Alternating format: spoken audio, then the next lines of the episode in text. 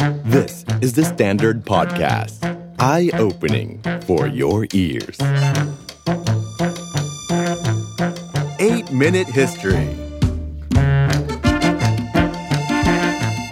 ประวัติศาสตร์ 8 นาทีในวันนี้เราจะมาคุยกันถึงเรื่องของแบ็กกราวด์ประวัติศาสตร์นะครับ ซึ่งมีความเกี่ยวพันกันกับ CEO ของ 2 บริษัท ซึ่งเป็น 2 บริษัทที่มีชื่อเสียงดังมากอยู่ในเวลานี้ เพราะว่าทั้ง 2 บริษัทนี้ก็ได้มีการร่วมกันผลิตวัคซีนในการที่จะป้องกันโควิด -19 บริษัทดังกล่าวก็ได้แก่ไฟเซอร์และก็ BioNTech ก็ในครั้งนี้เขาก็ถือว่าเป็นการร่วมมือกันระหว่าง2 ฝ่ายไฟเซอร์หลายท่านจะรู้ว่าเป็นบริษัทยาของสหรัฐอเมริกา ในขณะที่ BioNTech นั้นเป็นบริษัทยาของบริษัทที่มีการจดทะเบียนในเยอรมนี แต่สิ่งที่น่าสนใจครับก็คือเจ้าของบริษัทของ BioNTech นั้น เป็นชาวตุรกีครับ มีความหมายว่าพวกเขาเป็นคนเลือดตุรกี 100%เพียงแต่ว่าเติบโตที่เยอรมนีเท่านั้นเอง และณเวลานี้ทั้งสองสามีภรรยานั้น ก็กลายเป็นบุคคลที่รวยที่สุดติดอันดับหนึ่งในร้อยของเยอรมัน ถือเป็นชาวตุรกีคู่แรก เพราะเป็นสามีภรรยากัน ที่ได้เข้าสู่ ranking คนที่รวยที่สุดในเยอรมนีในขณะที่คนที่เป็น CEO ของไฟเซอร์นั้นมีชื่อว่าอัลเบิร์ตเบอร์ล่าจริง ๆ แล้วเขาไม่ใช่คนอเมริกันครับ เขาเป็นชาว กรีซซึ่งมีเชื้อสายเป็นชาวยิวนั่นเอง และทั้งสองคนนี้เวลาที่เขาเล่าถึงประวัติความเป็นมาของพวกเขา มันเกี่ยวข้องกับประวัติศาสตร์ ซึ่งโยงใยมาจากสงครามโลกครั้งที่ 2 อย่างหลีกเลี่ยงไม่ได้เลยอะขออนุญาตไปที่อัลเบิร์ตเบอร์ล่านะครับซึ่งเป็น CEO หรือว่าประธานเจ้าหน้าที่บริหารของบริษัทไฟเซอร์กันก่อนเลยนะครับสำหรับอัลเบิร์ตเบอร์ล่านี้เนี่ยจริง ๆ แล้วเนี่ย ไม่ใช่คนสัญชาติอเมริกัน แต่เป็นคนสัญชาติกรีซนั่นเอง หรือที่เราเรียกคนที่มาจากประเทศกรีซว่าคนกรีกนั่นเองนะครับความน่าสนใจของอัลเบิร์ตเบอร์ล่าซึ่งเขาได้มีการเล่าอยู่บ่อยครั้งถึงประวัติของเขาก็คือว่าพื้นฐานเลยนะครับพ่อแม่ของเขานั้นเป็นชาวยิวครับ แล้วก็เกิดแล้วก็เติบโตที่ประเทศสเปน แต่หลังจากนั้นก็ได้มีการอพยพย้ายถิ่นฐานครับ จากที่อยู่สเปนนั้นย้ายมาอยู่ที่ประเทศกรีซแต่ช่วงที่ที่มีการอพยพไปอยู่ที่ประเทศกรีซนั้น เป็นช่วงสงครามโลกครั้งที่ 2 พอดี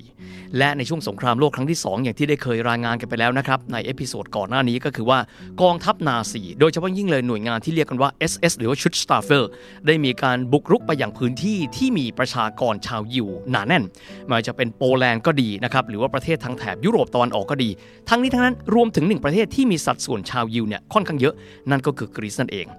การเข้าไปของกลุ่ม SS แน่นอนที่สุดนะครับก็คือการที่กวาดต้อนนะครับ ชาวยิวนะครับไม่ว่าจะมีสัญชาติใดก็ตาม ไปสู่ส่วนที่เรียกว่า concentration camp ก็คือค่ายกักกันนั่นเอง ชื่อที่โด่งดังที่สุดก็มีชื่อว่า Auschwitz-Birkenau ซึ่งอยู่ในพื้นที่ของประเทศโปแลนด์ในปัจจุบันนี้นั่นเองเท้าความกันมาตั้งนานครับ พ่อแม่ของอัลเบิร์ตเบอร์ล่าทั้งคู่เลยนะครับก็ถูกจับเข้าไปอยู่ใน concentration camp กันด้วย concentration camp ที่ว่าถึงนั้นเนี่ยสามารถที่จะบรรจุ ชาวยิวได้ 50,000 คนด้วยกัน และสถิติหลังจากที่มีการสิ้นสุดสงครามโลกไปแล้ว พบว่าจำนวน 50,000 คนดังกล่าว มีผู้รอดชีวิตเพียงแค่ 2,000 คนเท่านั้นเอง และ 2,000 คนที่ว่าถึงก็คือพ่อและแม่ของอัลเบิร์ตเบอร์ล่านั่นเอง หลังจากที่ทั้งสองคนสามารถที่จะรอดชีวิตกลับมาได้2คนก็ถูกส่งกลับไปยังภูมิลำเนา นั่นก็คือที่ประเทศกรีซเมืองเทสซาโลนิกีก่อนหน้านั้นระหว่างที่อยู่ใน concentration camp ทั้งสองคนนั้นไม่ได้รู้จักมักจีกันมาก่อนและทั้งสองคนนั้นก็สามารถที่จะเอาชีวิตรอดจากหน่วยทหาร SS ของเยอรมันได้ โดยวิธีการที่แตกต่างกัน คุณพ่อเองเกือบที่จะถูกนำไปรมแก๊สในแก๊สแชมเบอร์ ในขณะที่คุณแม่เองนั้นเบื้องต้นทีเดียวเนี่ยเกือบที่จะถูกทหารนาซีนั้นมีการยิงเป้าสังหารไป แต่ทั้งสองคนไม่รู้ว่าโชคหรือว่าโชคชะตากันแน่ สามารถที่จะรอดจากความตายได้ทั้งคู่ ทั้งคู่กลับมาที่กรีซและพบกัน แล้วก็แต่งงานกัน จนกระทั่งมีบุตรที่มีชื่อว่า อัลเบิร์ตเบอร์ล่าคนนี้ อัลเบิร์ตเบอร์ล่าคนนี้ก็เกิดแล้วก็เติบโตที่กรีซแล้วก็ศึกษาที่มหาวิทยาลัยอริสโตเติลที่เมืองเทสซาโลนิกีก่อนที่จะเริ่มต้นเข้าไปทำงานที่บริษัทไฟเซอร์ ในช่วงทศวรรษ 90 ทำงานอยู่ประมาณ 30 ปี วันนี้เขากลายเป็น CEO อันดับต้นๆ ของโลกใบนี้ก็คือเป็น CEO ของบริษัทไฟเซอร์ และถือได้ว่าเป็นคนกรีซหนึ่งคนที่คนทั่วโลกแทบจะรู้จัก ก็ถือได้ว่าเป็นบุคคลที่มี background ซึ่งทางด้านอัลเบิร์ตเบอร์ล่าเองก็จะพูดอยู่บ่อยครั้งว่า เขาโชคดีมากที่เขาเกิดมา เพราะพ่อและแม่ของเขานั้นคือ 2,000 คนจาก 50,000 คนที่รอดชีวิตจากค่ายกักกัน Auschwitz-Birkenau มาดูอีกท่านหนึ่งกันบ้างครับ ก็คือ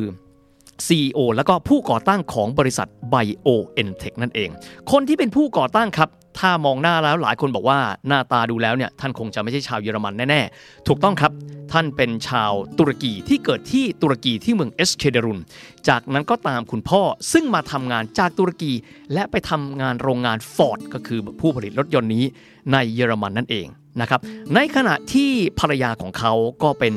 หนึ่งในผู้ร่วมก่อตั้งบริษัท BioNTech ชื่อว่าเอิซเล็มทูเรซีเช่นเดียวกันครับ ก็คือทางด้านคุณพ่อ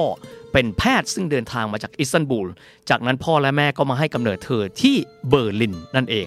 ถามว่าทำไมจึงมีคนตุรกีจำนวนมากมาย อพยพแล้วไปตั้งถิ่นฐานที่เยอรมนีเรื่องนี้ครับมีความเกี่ยวโยงกันกับสงครามโลกครั้งที่สองอย่างหลีกเลี่ยงไม่ได้ หลังจากที่สงครามโลกครั้งที่ 2 จบลงแล้ว มีการนับกันนะครับว่ามีผู้เสียชีวิตทั้งหมดเลยจากสงครามโลกครั้งที่2เนี่ยรวมกันแล้ว 60 ล้านคนด้วยกัน 6 ล้านคนเป็นชาวยิวในประเทศต่างๆ แต่ชาติที่ถือได้ว่าเสียชีวิตมากที่สุดก็คือเยอรมันทั้งหมด 18 ล้านคนด้วยกัน หลังจากสิ้นสุดสงครามโลกครั้งที่ 2 แล้วแน่นอนว่าพันธกิจสำคัญที่สุดของเยอรมันคือการทำให้เยอรมันนั้นกลับมาฟื้นตัว โดยเฉพาะยิ่งทางเศรษฐกิจอีกครั้งหนึ่ง ถึงแม้ว่าเยอรมันจะมีการวางแผนที่ดี มีเทคโนโลยีเป็นพื้นฐานที่ดี แต่กระนั้นสิ่งที่ชาวเยอรมันขาดไปมากๆ คือกำลังคนในวัยแรงงาน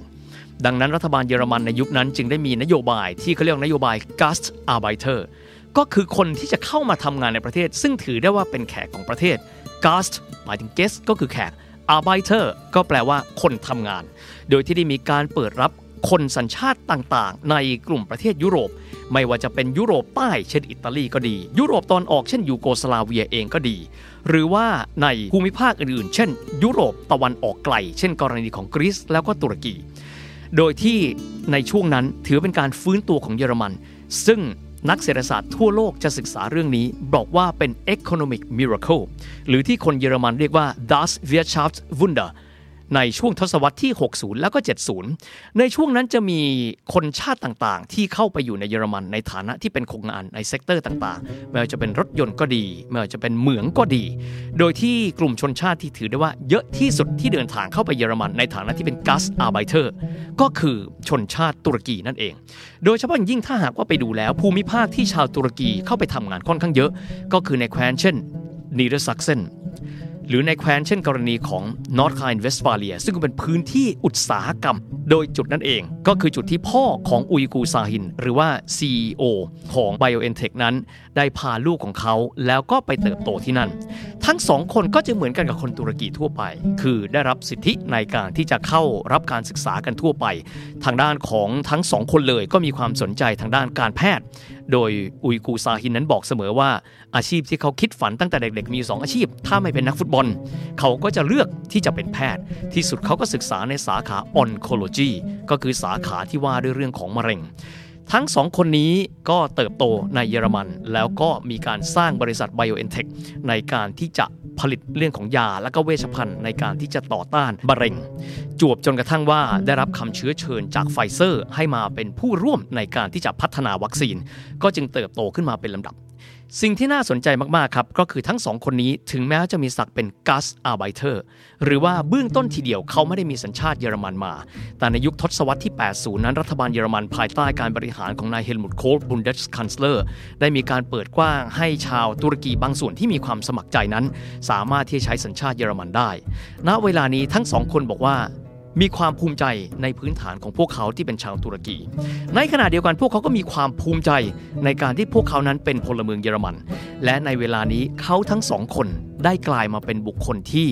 ร่ำรวยที่สุดติดอันดับ 100 คนแรกของเยอรมัน และถือเป็นก a s อาร์ไบเทอร์กลุ่มแรกของเยอรมันจากยุค Wirtschaftswunder หรือ Economic Miracle ที่เติบโตในสังคมเยอรมัน และนี่แหละครับก็คือเรื่องของโปรไฟล์ประวัติของผู้บริหารชั้นนำของโลก ที่มีเบื้องหลังเกี่ยวข้องกันกับประวัติศาสตร์อย่างหลีกเลี่ยงไม่ได้ครับ The Standard Podcast. Eye opening for your ears.